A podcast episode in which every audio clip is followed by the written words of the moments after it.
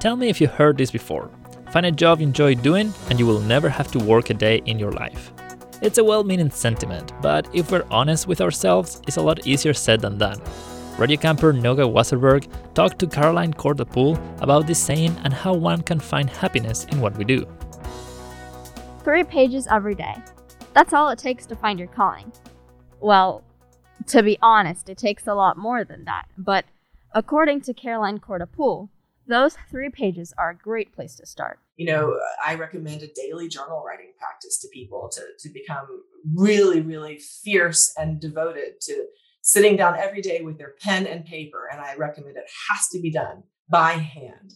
But that every day you write what, what Julia Cameron calls the morning pages, three pages of free hand writing from your heart about whatever. You're going to find so that you know so much about who you are and about what you really want.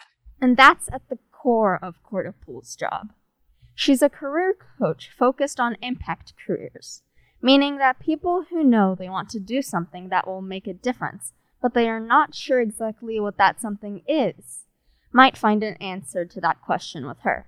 I think what stops most everybody, most all of my, my clients in the almost decade I've been doing this, is they're they're afraid they're afraid that who they really are isn't going to fit into the world. They're afraid there is no job for them, who they really are. They're afraid that their family will reject them because they're not going into science, they're going into art, for example. Or they're afraid that, you know, they won't make any money because how could anyone make any money doing this thing? And so fear stops them. They know deep down what they really care about or want to do, but they feel afraid that that's not a path to success. And they let fear put them into you know a customer call center or you know a, pre-med track even though they don't care at all about pre-med. And it seems kind of obvious doesn't it?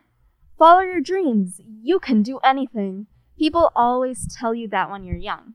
But as you get older as you get into high school and then college then the narrative changes. That's for the snowflakes among us. The people who are practical, they're the ones who just get a job because work is work and work is supposed to be hard. If it weren't, it wouldn't be called work. Well, well, when you have that kind of attitude and you go to a job that you don't really like and you resent it every day, then you show up late and you do poor work and you don't get promoted and you don't do well and it's a vicious cycle and you're miserable. But according to Korda-Poole, if you're able to break away from those fears, well, then you'll see doors open.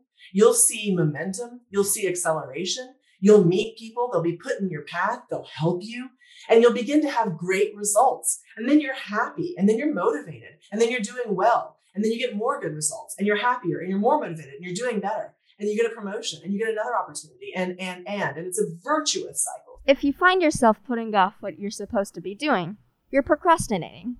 You're good at finding excuses to do something else.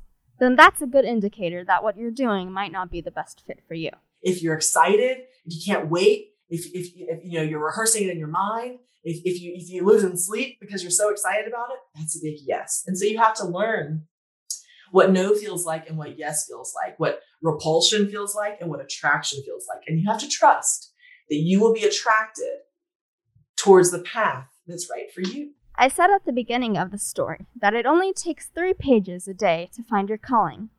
And that might be true, but it definitely takes a lot more to be able to act on what you find once you figure out who you're really meant to be. For 88.5 WFDD Radio Camp, I'm Noga Wasserberg.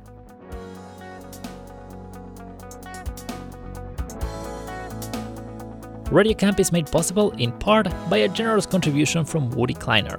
The theme song for this program was composed by Alan Poltorak.